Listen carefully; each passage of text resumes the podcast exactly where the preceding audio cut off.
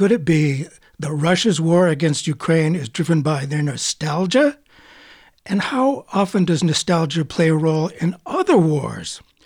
I'm Bert Cohen, and with your help, we are keeping democracy alive. So much of human endeavor has been all about killing more people more quickly.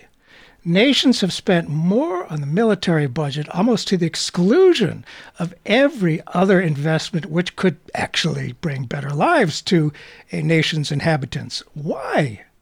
Think of all the past wars in the past 200 years. There are many official justifications for those wars. In World War II, Japan was open about their intent to control the Pacific. In the Spanish American War, the U.S. expanded its empire. World War I was, of course, a family fight between ruling aristocracies, and basically no one won. America's war in Vietnam was all about stopping the spread of communism.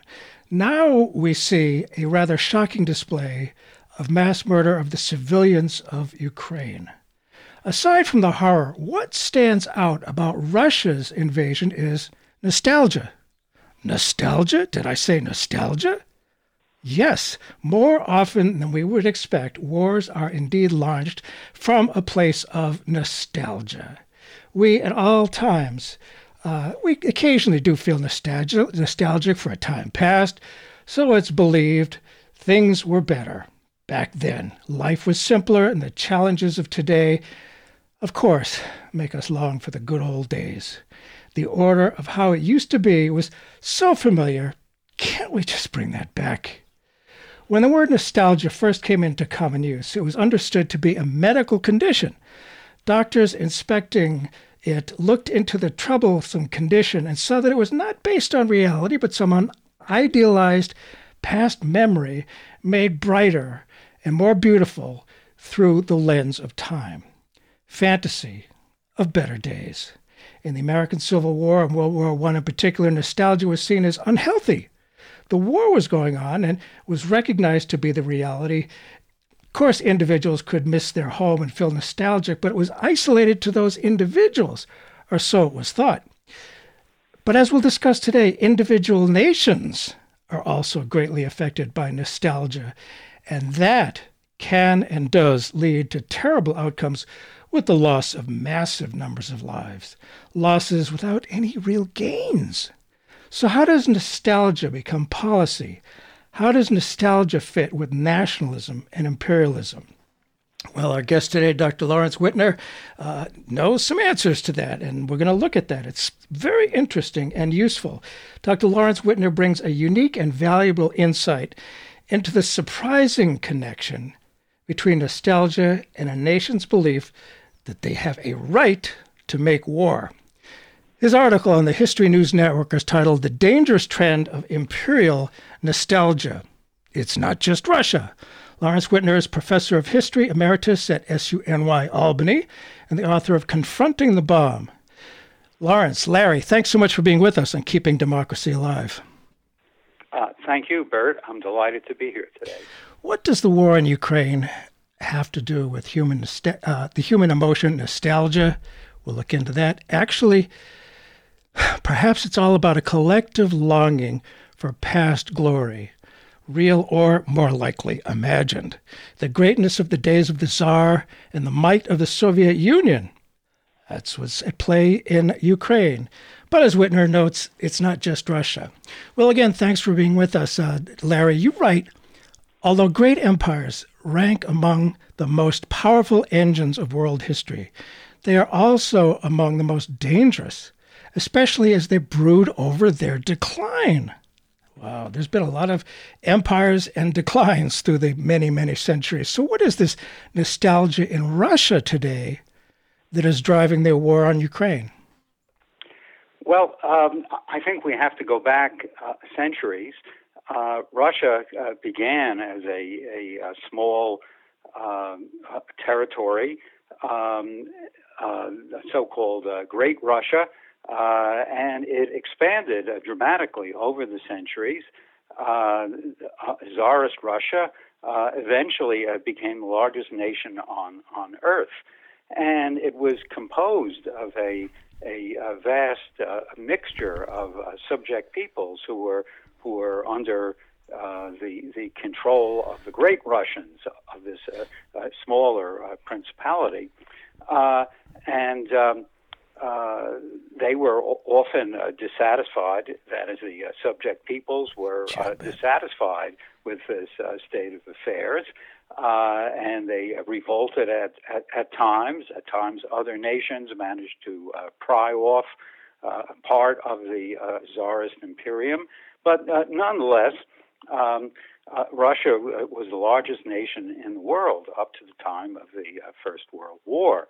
Um, when the the uh, Bolshevik uh, Revolution uh, broke that up and and transformed um, what Vladimir Lenin had called the prison of nations into um, a, a, a, different sort of system. Um, um, Lenin had believed that um, uh, subject peoples uh, should be uh, freed from from imperial domination.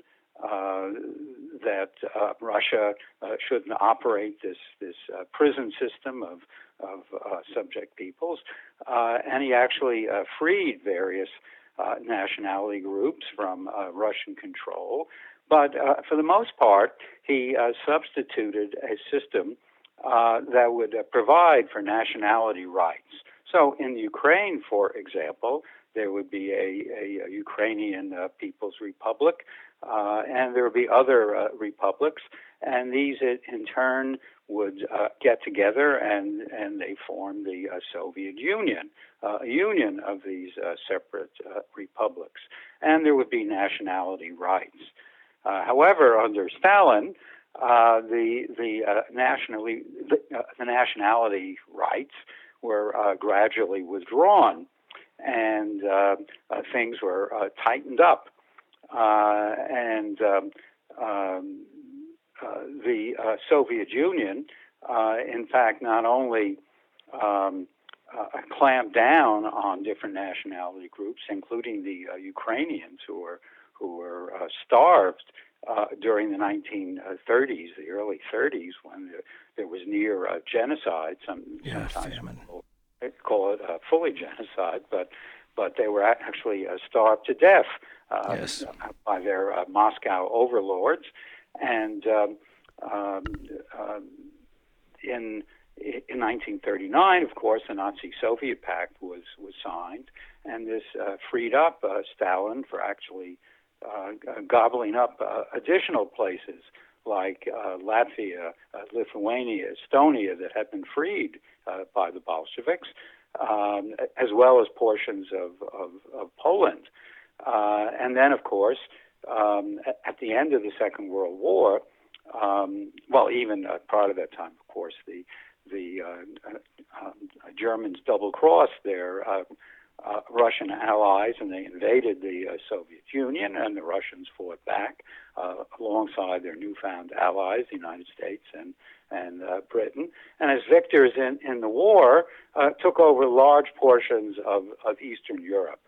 So the the Tsarist Empire was really succeeded by the Soviet Empire, and once again, the Russians. controlled this this vast empire, uh, that during the Cold War was, of course, uh, pitted uh, against the United States. So uh, um, when um, the the uh, Russians look at Ukraine, they say, "Why should you, Ukraine be independent? How can it dare hook up with NATO? How how can it hook up with the European Union?"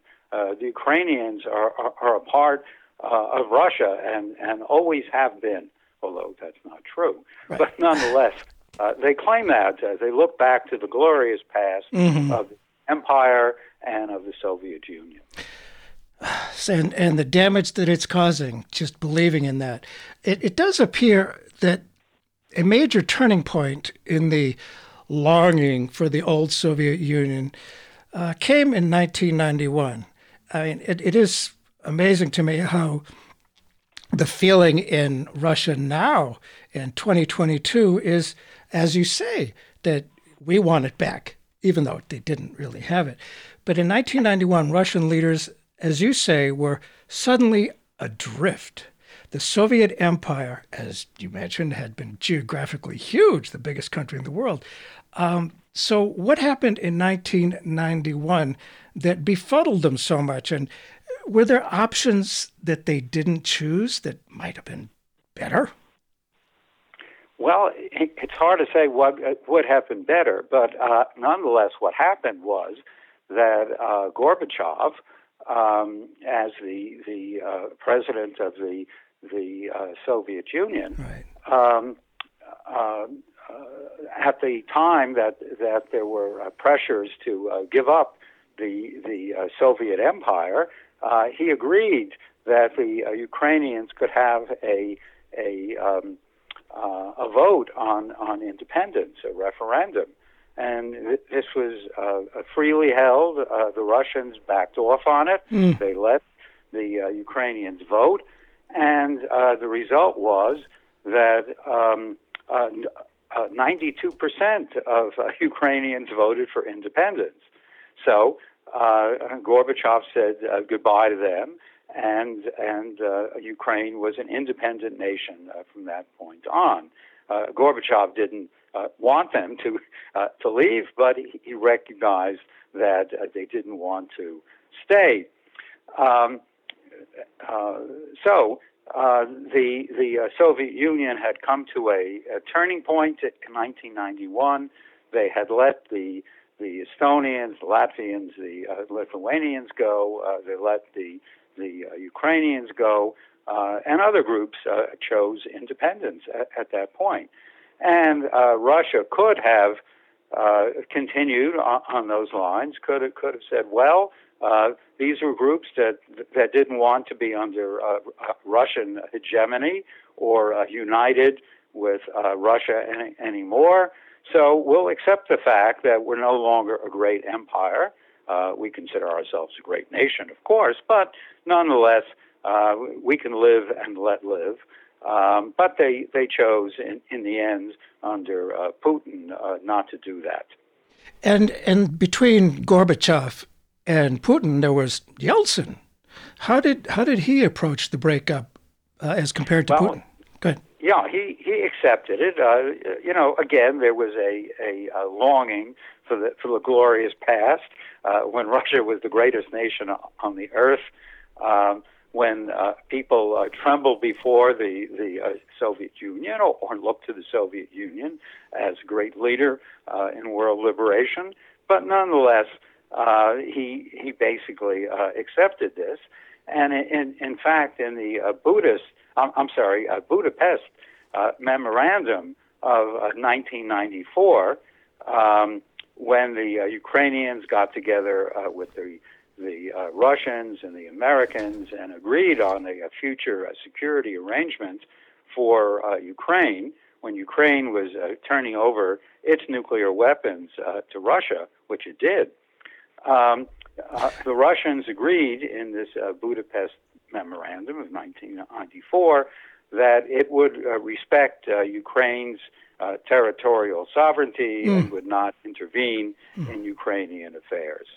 Well, that changed, that's for sure. My goodness. That's, that's right. uh, and gradually, there's been a, a backsliding uh, on the uh, Budapest Memorandum and and and increasing uh, demand under uh, Putin's yeah. uh, rule that uh, Ukraine uh, must never uh, turn away uh, from the Russians and can never do, do certain things. Uh, and therefore, when they do, uh, the Russians have the right to uh, take control of Ukraine once more. They're finding out it's easier said than done. That's for That's sure. That's right. if you just tuned in, Bert Cohen here. The show is Keeping Democracy Alive. We're talking about the dangerous trend of imperial nostalgia and it's not just Russia. Our guest is uh, the author of an article on that topic uh, on history, uh, the History News Network, La- Professor Lawrence Wittner. And it's it's not just Russia, but Putin. Wow, interesting how what what he does with things people do for political power it never ceases to amaze me. You write that as early as 2005, Putin told the Russian parliament that the collapse of the Soviet Empire was, quote, the greatest geopolitical catastrophe of the century. He called it a genuine tragedy for the Russian people. Talk about the significance of this, please, and its context in 2005.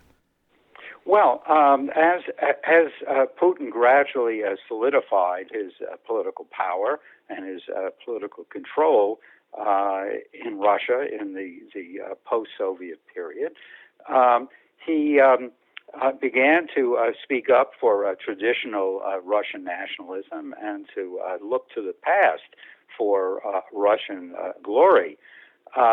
And um, as I mentioned, he, he uh, idealized uh, Stalin, uh, among others, uh, because he recognized that, that Stalin hadn't, hadn't let the uh, Ukrainians have their way in the, the uh, Soviet Union, but had, had clamped down on them. And um, he was going to, to restore Russia's past glory, or, or, what he felt was Russia's past glory. Now, he was also, by, by the way, under under uh, pressure from uh, uh, Russian nationalists that were very uh, Uh, disappointed with um, uh, Russia's uh, reduced status in the uh, post-Soviet period, and he he in a way headed them off or absorbed their uh, constituency. they liked what what Putin started to say, so Putin viewed this as not only something justified by Russian history, but also something that was uh, politically useful to him, uh-huh. uh, just as, as of course, uh, Donald Trump views uh, talk about uh, uh, making America great again as useful politically for him.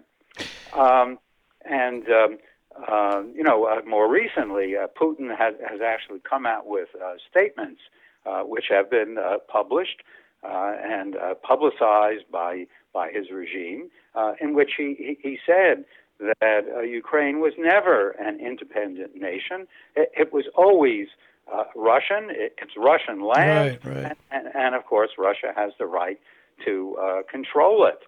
Um, so, um, uh, therefore, um, when uh, Ukraine uh, talked about um, joining the European Union or making some sort of deal with them, um, back almost a decade ago, hmm. uh, it, it, should not have been allowed to do this. Uh, their natural home uh, was Russia.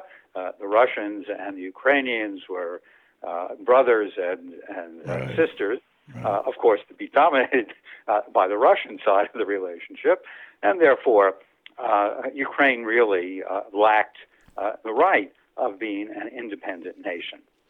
Boy, it, it sure is interesting when the world is looked at through uh, nostalgia colored glasses.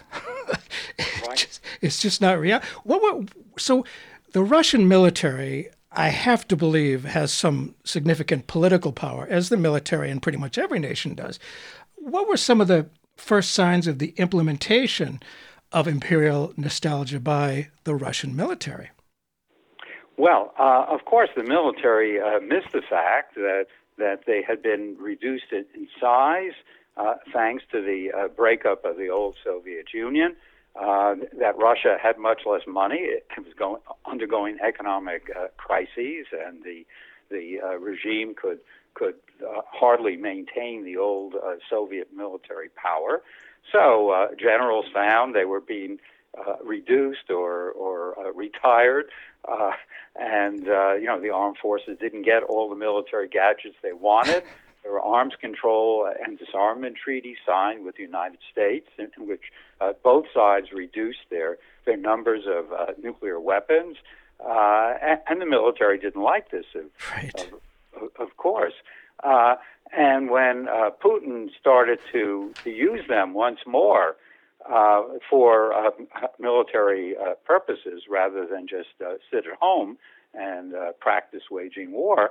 Um, they were uh, pleased by this, and, and and so, for example, they were used to move into the the independent nation of Georgia, uh-huh. one of these subject groups that had been freed when, when the Soviet Union collapsed. Uh, they were used uh, to win the, the uh, civil war in uh, Syria uh, for the Assad regime. Uh, Russia moved in with a, a, massive bombing campaign to to destroy the rebellion against Assad's rule and help to win the war for Assad. Um, they they were used later, 2014, to move into Crimea uh, and to uh, simply annex it for uh, Russian territory. Uh, Crimea was, was, of course, part of uh, Ukraine, but it, it, was just taken back uh, by Russia. Mm-hmm. Through its military power. And they were also used to instigate a, a separatist revolt in the Donbass region, the easternmost sliver of Ukraine. Um, and this uh, separatist revolt. I mean, there were people of uh, Russian background, right. Easternmost region, but they would they would certainly have have not been capable of, of uh, staging a, a full scale military revolt with um, uh, anti aircraft guns and tanks and and uh, and uh, missiles and so on uh, without the uh, Russian military moving in and and arming them and actually fighting for them. So the the revolt there that has has gone on ever since that time, right up to the present, um, was backed by the Russian military. Uh, so, yes, uh, the military was now uh, fulfilling what it viewed as its uh, function uh, once more, and, and that was uh, winning war for the great Russia of the past. Glory restored. Ah, must feel right. great. but as your article is titled, the dangerous trend of imperial nostalgia, it's not just Russia. As we look in the past to see the role of nostalgia in in various different wars that have taken millions of lives. Back, back in the First World War, regular listeners knew I'd bring that up. Uh, one of the imperial belligerents was formerly Great Britain and I, I mean that quite clearly. The greatness was based upon the sun never setting on the British Empire. Well, it, well, it did set. It did, in fact, set. And and you write that disconsolate Russian officials have their counterparts in Britain. So fast forward to the 21st century, and we have the ever tousled Prime Minister Boris Johnson, of formerly Great Britain, whom you quote from 2002. This is interesting to me. The problem is not that we were once in charge, but that we are not in charge anymore. End of quote. What, what are some of the post World War II examples of, of British example of British imperialism being led by nostalgia? Yes, well, um, uh, Britain, of course, had had been the the uh, great overseas uh, colonizer of the um, the 19th uh, and 20th uh, centuries. It uh, it ruled perhaps one fourth of the globe. So when when the Britons sang "Rule Britannia," uh, it, it, really did rule uh, the yes, world. Yes. Uh, and um, uh, of course, other imperial powers didn't like this, and they were at, at, at odds with Britain, such as as Germany.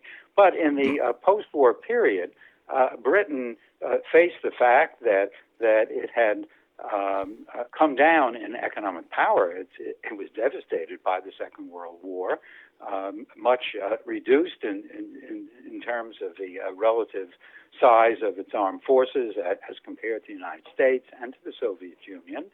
So uh, Britain simply didn't have the, the economic and military power to uh, hold on to its uh, colonies that were busy uh, rebelling mm-hmm. against British colonial rule. It was a good time, after all, to free themselves. Britain was on its its uh, imperial last legs, it, seemed, here was a chance to break loose, uh, and many of them did. Um, but uh, Britain uh, sought to hold on to what it could. So, in, in Africa, for example, in uh, Kenya, uh, the British waged a, a, a brutal war against the Mau Mau, who were who were seeking independence through a a, revolution, and British mass murder of the of a, a good good portion of the population uh, took took place during the 1950s. One of the most uh, brutal anti-colonial um, military occupations in world history. Um, or, better known is the Suez invasion yes. in 1956.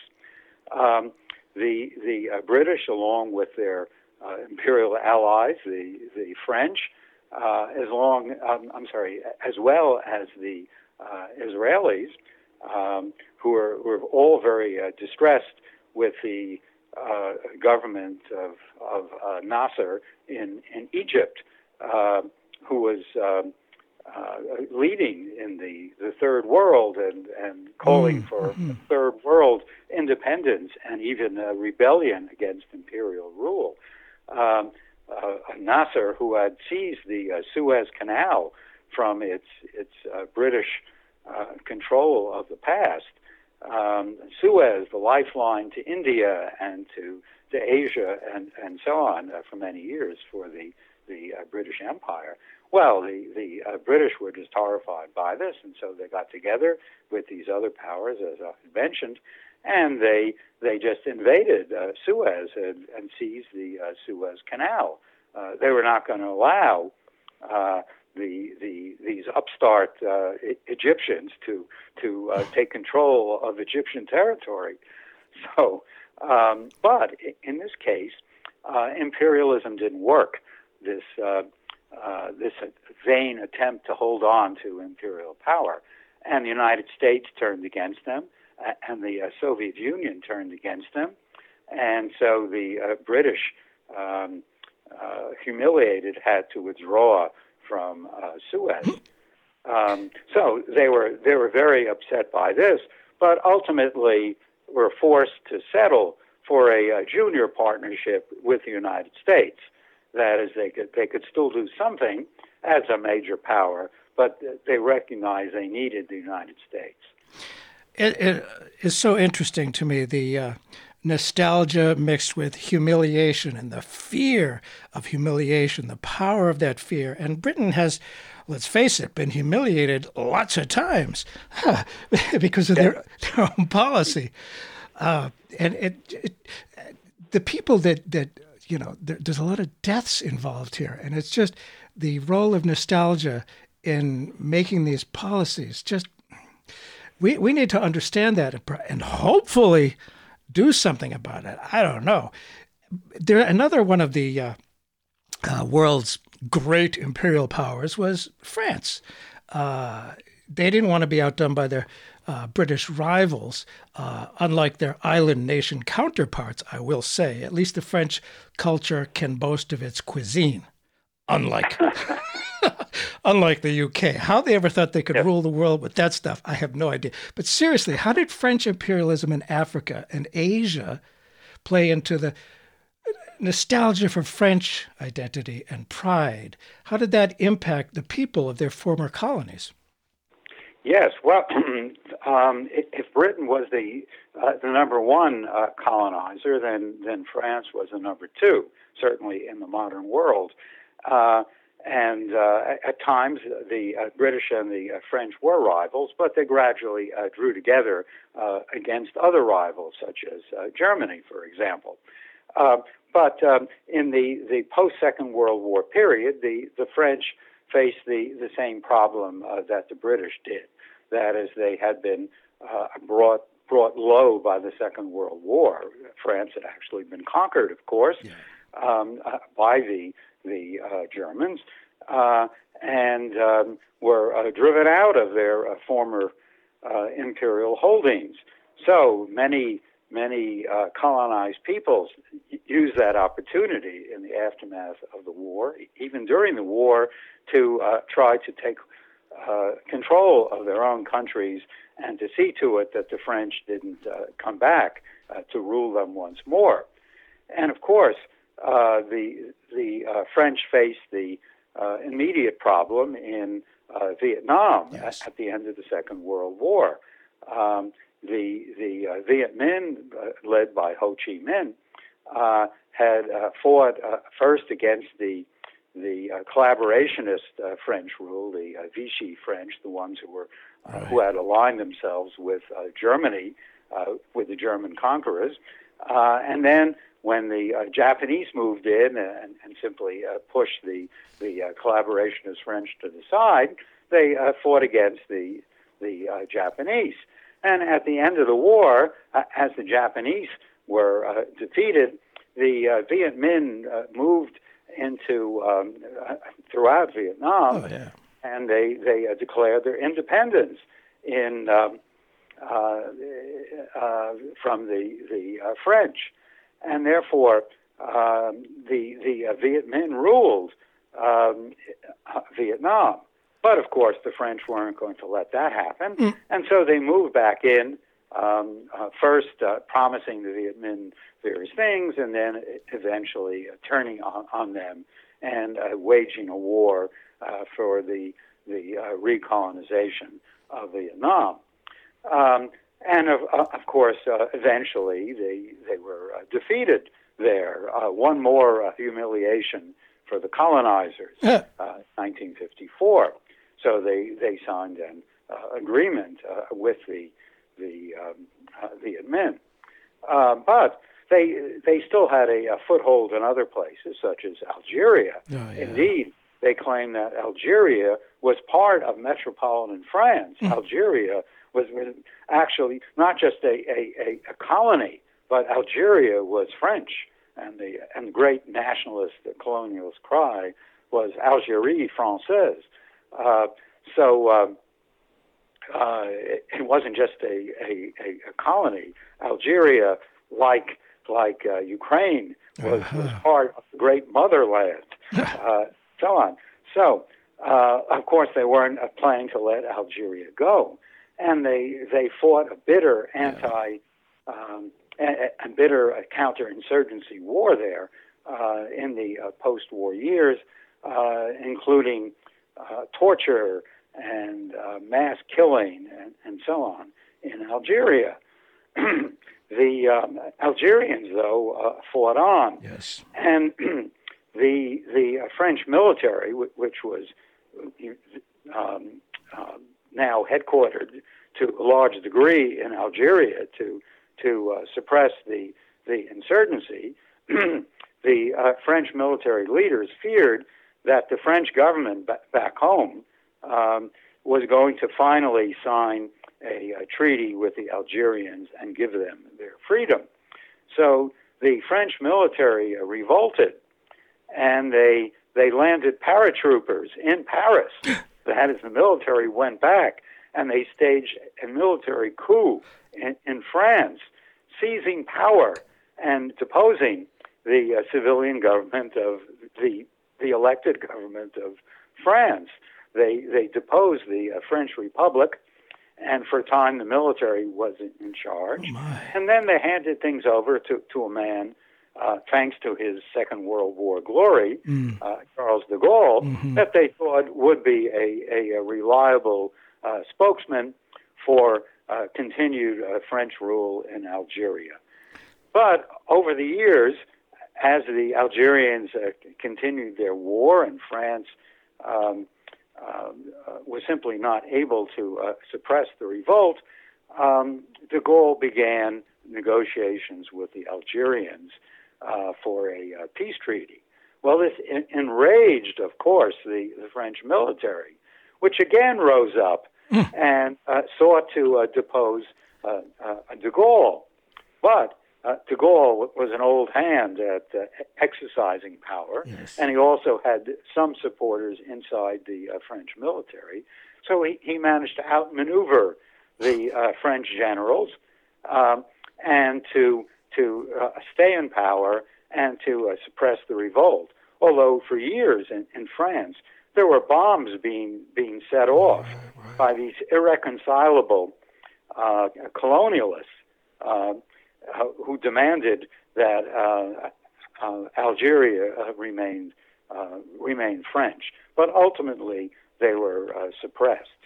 Um, and I, I, should add the chunk of the French population that looked back to to Algérie Française and look back to French to to France's uh, colonial uh, glory, uh, rallied around a, uh, a new uh, party, uh, the National Front, uh-huh. an extreme right wing um, colonialist party um, that was that was led um, uh, by the father of uh, Marine Le Pen, the, the French nationalist leader uh, today, who has mm-hmm. renamed the the party uh, the National Rally, and and of course nearly won the uh, French presidency on, on, the basis of this hyper nationalism and uh, support for for France's former glory.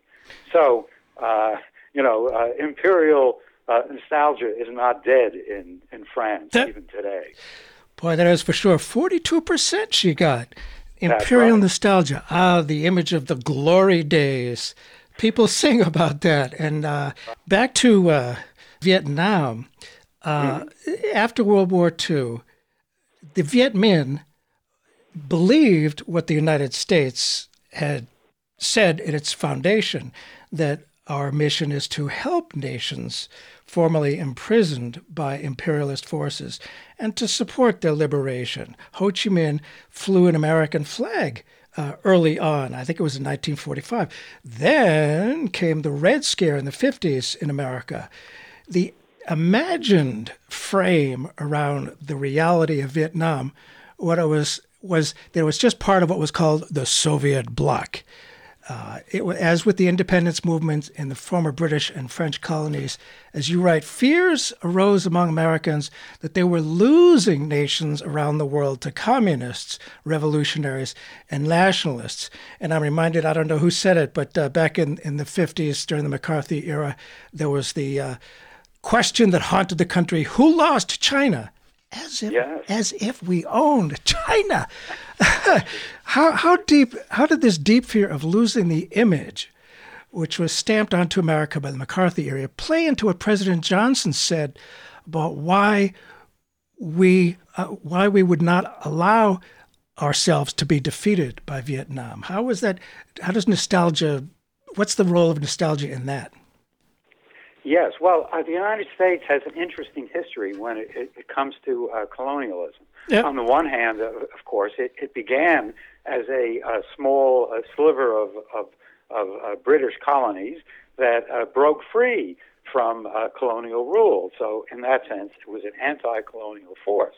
But the reality also was that it expanded from that small sliver of right. colonies uh, across the vast continent uh, uh, of North America, and then into the uh, Caribbean, and then uh, became a great power around the world. So, on the one hand, it could help the the Viet Minh in its struggle against the the Japanese during the Second World War, and the the Viet Minh, in, indeed, when they set up Vietnam, um, use the the uh, U.S. Declaration of Independence as a model, and it begins all men are created equal, and so on. So it actually models itself on the United States, or at least the United States as an anti-colonial power. Yes. But as we've seen, the reality was that although the United States didn't always call it uh, colonialism, or sometimes yeah. it did, for example, during the uh, Philippine War, yeah. the the fact was that the United States had been an expansionist power on the world scene, and it had interests and it had control in, in many places, as in China. And therefore, it, it wasn't so hard to say that the United States had lost China. And who had lost China? Well, obviously, uh, traders at, at home, yeah. because the United States should never have, have lost it in, in the first place. Um, and uh, similarly, with other uh, charges against the United States. Now, this was useful uh, politically uh, for the Republican Party. Yeah. Uh, certainly, they, they, they charged, in fact, that the Democratic Party was the party of uh, 20 years of treason. Right? Mm. It, it sold out to the communist menace and so on, and that it started when the United States recognized the uh, Soviet Union back in 1933, but it continued as the Soviet Union uh, gobbled up Eastern Europe and China, uh, supposedly the, the Soviets had, had gobbled up China. Yeah. That wasn't true. Uh, Chinese gobbled up China. But um, the, the, the fact was that it, it was a, a very useful uh, political ploy to, to claim that the United States was losing uh, the world. But nonetheless, many other people, aside from the Republicans, had this dreamy vision uh, of the United States as the greatest nation in the history of the world, as they like to say.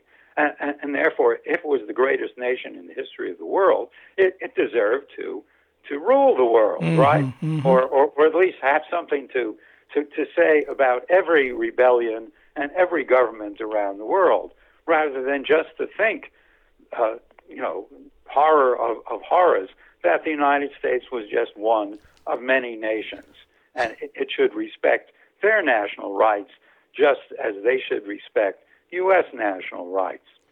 So, uh, of course, this this imperialist nostalgia uh, was very great in, in, the United States and went beyond just Republicans. So uh, it, it, was easy for, for, for Johnson to, to say, how, how dare right. Uh, th- this little you know, Vietnamese nation uh, stand up a great uh, against the great United States? so on. Who were they to tell the United States who should rule Vietnam, right? Mm. There's no racism involved here, of right. course. No, not at all. You know, and and and that makes me think of another nostalgia that there is uh, in the United States in, in the 1860s. There was this uh, rebellion, this move for a secession to become an independent nation by the South. We know it as the Civil War. And the effects are still there. There's this emotional clinging to the lost cause, the idealized way of life that the South lost in the Civil War. And I, I wonder, you know, fast forward to current news, could nostalgia for an idealized white Protestant male rule be fueling terrible racist bloodshed across America. Is, is nostalgia a part of that? I suspect that it is. Oh, I'm sure it is, and uh, you know certainly this uh, replacement theory nonsense and, oh, and so on yeah. Uh, shows the the uh, racist roots of this sort of thing. But also keep it in mind, um, thanks to the U.S. Uh, global imperial role, if I can use that that that term. Yes. Uh, the uh, Americans have identified with that role, and therefore uh, with the glorious wars that the U.S. fought in the in, in the past, and the military and the armed forces and the use of the gun and the weapon are are are linked to this past uh, glory. Yeah. That is, uh, the military pr- probably has has the highest rating in prestige of, of, of major institutions in, in, the United States, right? I, oh, I think polls tend to show that, right? Uh, the military is one institution of the U.S. government that uh, people really admire and, and, and, so on. Our, our heroes, right? Uh, and uh, similarly, the um, the uh, the use of, of guns in, in, the United States and of gun culture is to some degree based on the the uh, glory of past wars, right? And and and people identifying with the heroic role that U.S. troops have have, have played in in the past.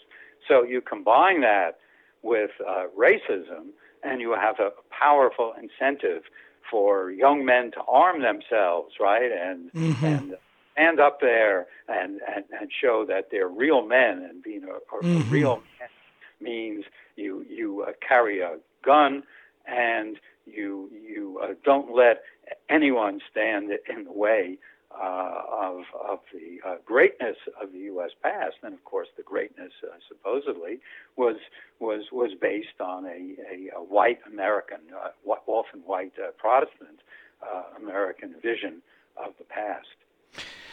Yeah, and uh, I have to think that some of the motivation for January 6th, 2021, was that similar nostalgia for the greatness of America, and nobody was going to get in their way. They felt like doing they were doing a good thing, which of course brings up, as we mentioned a little while ago, about uh,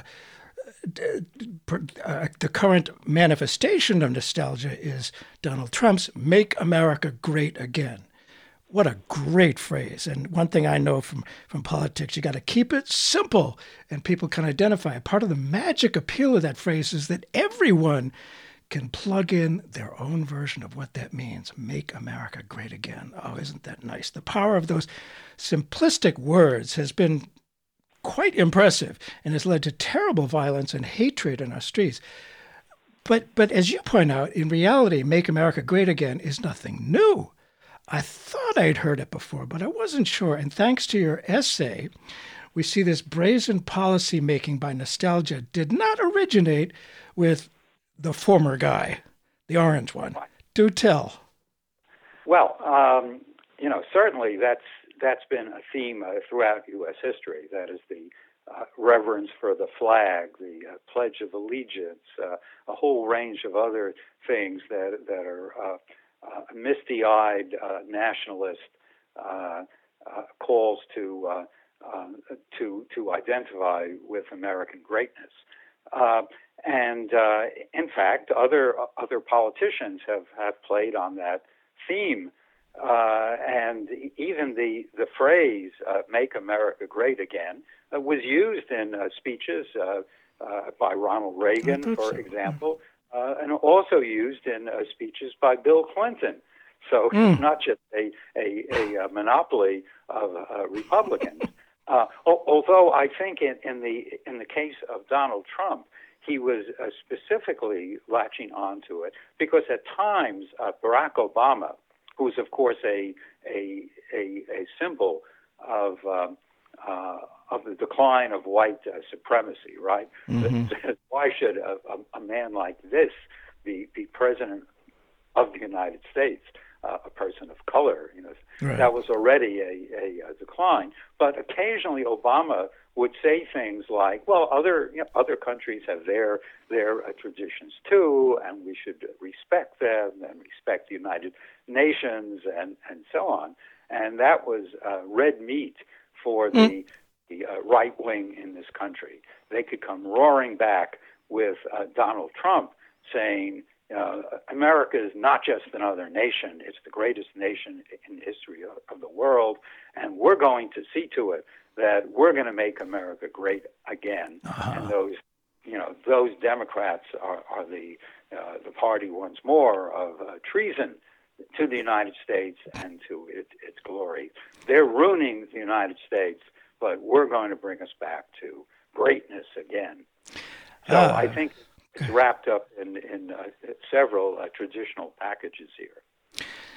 Uh, the greatness, the glory days of the past. Uh, we're talking on Keeping Democracy Alive with uh, Professor Lawrence Wittner, who's written an article on the History News Network, which I highly recommend, titled The Dangerous Trend of Imperial Nostalgia. And it's not just Russia, we're talking about a bunch of nations. And currently, one of the new sort of big boys on the block is China.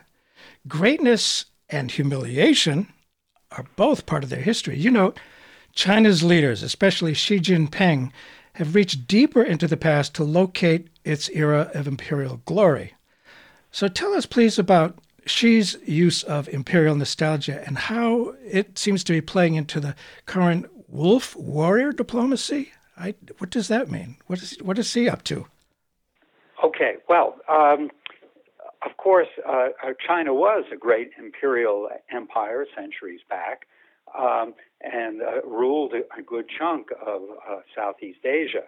Um, but uh, of course, in more uh, recent centuries, uh, particularly during the 19th and 20th century, European colonial powers were on the move, and they um, began to to carve up China to resist its its barriers to to things like like opium, for example, China tried to restrict the opium trade to the, the uh, Chinese government tried to restrict the opium trade uh, coming to China uh, from Great Britain.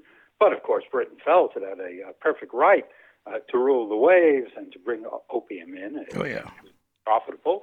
So uh, it did so, uh, and it defeated China in the so-called Opium War. And uh, from that point on, uh, China's defenses were down, and various uh, uh, Western uh, treaty ports were set up w- within China, w- with um, uh, China having no control of what was done there. These became sort of uh, foreign entrepôts where the Chinese government had no uh, ability to uh, control what went on. and uh, missionary activities took place, mm. and uh, various territories were were uh, taken out of uh, China's hands by the the uh, British, by the French, by the by the Germans, um, uh, uh, by the United States, and and most uh, recently by the Japanese, who moved in during the 1930s and began to to take over large portions of, of China. Their rallying cry was Asia for the Asiatics. But of course, this this really meant for the Japanese. So they were driving out the British and the French and so on, but they were taking over uh, China for themselves, and, and the Chinese recognized this. So the the uh, Chinese were uh, uh, very uh, humiliated by this this uh, colonialism at their expense. So after the the um, Second World War and after the success of the Communist Revolution in in, in China, um, uh, Mao Zedong's new uh, communist regime on the, on the mainland uh, sought to to build up China as a great power, and he wasn't very good at it, as it turned out, uh, but economically at least. But uh, uh, nonetheless, his more recent uh, successors have been, and so uh, China has emerged as a major economic power. And as it has done that, it has also built up its military forces. Yes. So uh, today, China is not only the uh, uh, second uh, largest economic power in, in the world, second to the United States, mm-hmm. but the second largest military power to the United States in terms of uh, military spending. So uh, China is, in, in, in, many ways, a, a, rival to the United States sure. and to other uh, former imperial powers, looking back on their, their past glory. Mm-hmm. Um, and and Xi has has characterized this as uh, the the uh, restoration of uh, China's greatness, and rather than uh, um, settle as Japan has has settled since the Second World War for uh, the restoration of its economic power, uh, but not its its vast military power um, or, or, its imperial role in the war in, in, in the world. Um, Xi has has begun to um, uh, use the military to extend uh, China's um, uh, control of various uh, places. So that, for example, there are islands in, in mm-hmm. the South China Sea that it has uh, seized, that it has set up military fortifications on. Other nations claim these islands. Vietnam claims some some of them. The Philippines claim some of them. Other nations claim some of them. Uh, but nonetheless, here here are Chinese uh, fortifications and and uh, military and air uh, vessels there. Mm. So, uh, and there there are uh, conflicts over Taiwan. Yes, um, China had had stated that it would respect um, Taiwan's um, not independence, since it claimed Taiwan was traditionally part right. of China but it, it said, well, we're not going to invade, and uh, uh, you know, gradually the, the people on on Taiwan will see that their best opportunity for the future is to uh, reunify them themselves with China. Well, of course, that hasn't happened. No. And, uh, so uh, Xi is is now uh, uh, talking about uh, um, the well, he, he's making a claim that, that Taiwan should not go too far or, or, or China, you know, might have to move in, and now there are, there are uh, Chinese um, uh, uh, military flights over uh, Taiwan. Uh, and you can ask, I just wanted to, sorry to interrupt, but the people of Hong Kong, you know, China is going for yeah. its glory days once again. And right. it, it, it amazed me. And there's not a lot of time left here for us to talk about, but uh, there are. It's not just the big nations that do it, as you point out. Uh, Turkey, India, Hungary. Austria, and other nations. I mean, the Ottoman Empire. It's been gone for a long time, but they're right. still playing a role in the 2020s. Right. Right. Well, uh, I, I guess all these nations have this uh, revival, Yeah. usually on the uh, political right wing, Mm. of uh, nostalgia for their their uh, glorious past. Yeah. Uh, Israel's a, a particularly uh, uh, glaring example of this, though, in that its its its claim in the region, in the Middle East, it, it's based on on uh, uh, the Bible and and uh, 5,000 very years ago. ancient uh, rule there, right? Yeah. But of course, the the uh, Jewish population uh, in the uh, in the last century uh, was not very very uh, great there till the the um, um, you know uh, large numbers of uh, Right. Jews immigrated from from uh, Europe and from the other other portions of the Middle East, so that the the uh, current uh, Israeli government uh, maintains this this this right to the West Bank based on on uh, on the glorious past and, uh, and and so on. the glorious past. Well, before we go too far, uh, solutions. You write, as we cope with a planet riven by international conflict and war, let us consider how dreams of imperial grandeur might be discarded and how a strengthened United Nations might be used to fashion a more secure and cooperative world. I mean, even our current president uh, talks about America as the world's indispensable nation. The revitalized militaristic nationalist right has long opposed any international war preventive body like the League of Nations or the United Nations. But they are not the only voice, the military. Might now be a unique moment for reflection and reconsideration of our dreams of imperial grandeur. Any signs of hope for this? Well, I think there are. Um, you know, uh, the United Nations developed uh, out of the uh, Second World War this horrible, uh, worst international uh, catastrophe uh, in the world up to that time, and and uh, since then too.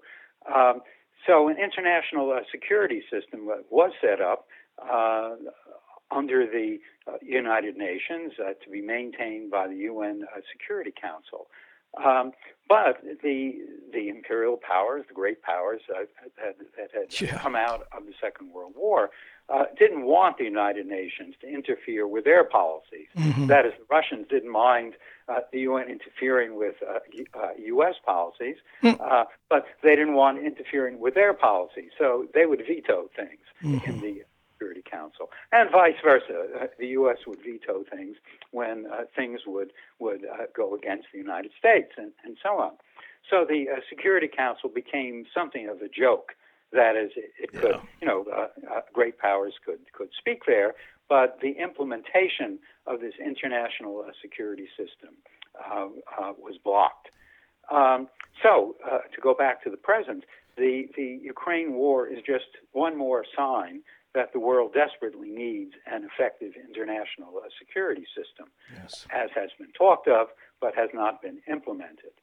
Um, and so, um, that, that fact, uh, plus the uh, climate uh, crisis, Yes. and the uh, disease uh, crisis around the world, uh, plus other things going on, offer us the opportunity to do some new thinking uh, about how to cast aside nationalism and dreams of imperial grandeur and to actually uh, go beyond that old stuff and to strengthen the United Nations as the real voice for the people of the world and as an effective player in uh, realizing the, the, the interests and the goals of the people of the world.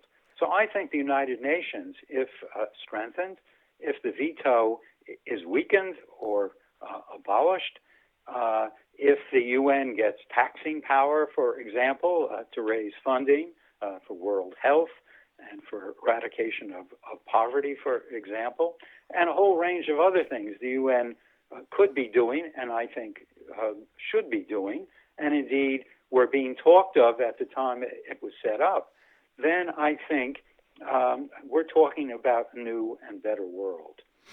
And we can't give up. I mean, we can give up, but we should not give up. We are not powerless. The powers that be want us to believe we are powerless, but we are not. Very interesting discussion and uh, some degree of hope there. Uh, our guest has been Lawrence Wittner, professor of history emeritus at SUNY Albany, and he's written about uh, the dangerous trend of imperial nostalgia. And uh, let, us try to get in the moment rather than be led by nostalgia. Do you think? Maybe? Thank you so much for being with us today. Thank you, Bert.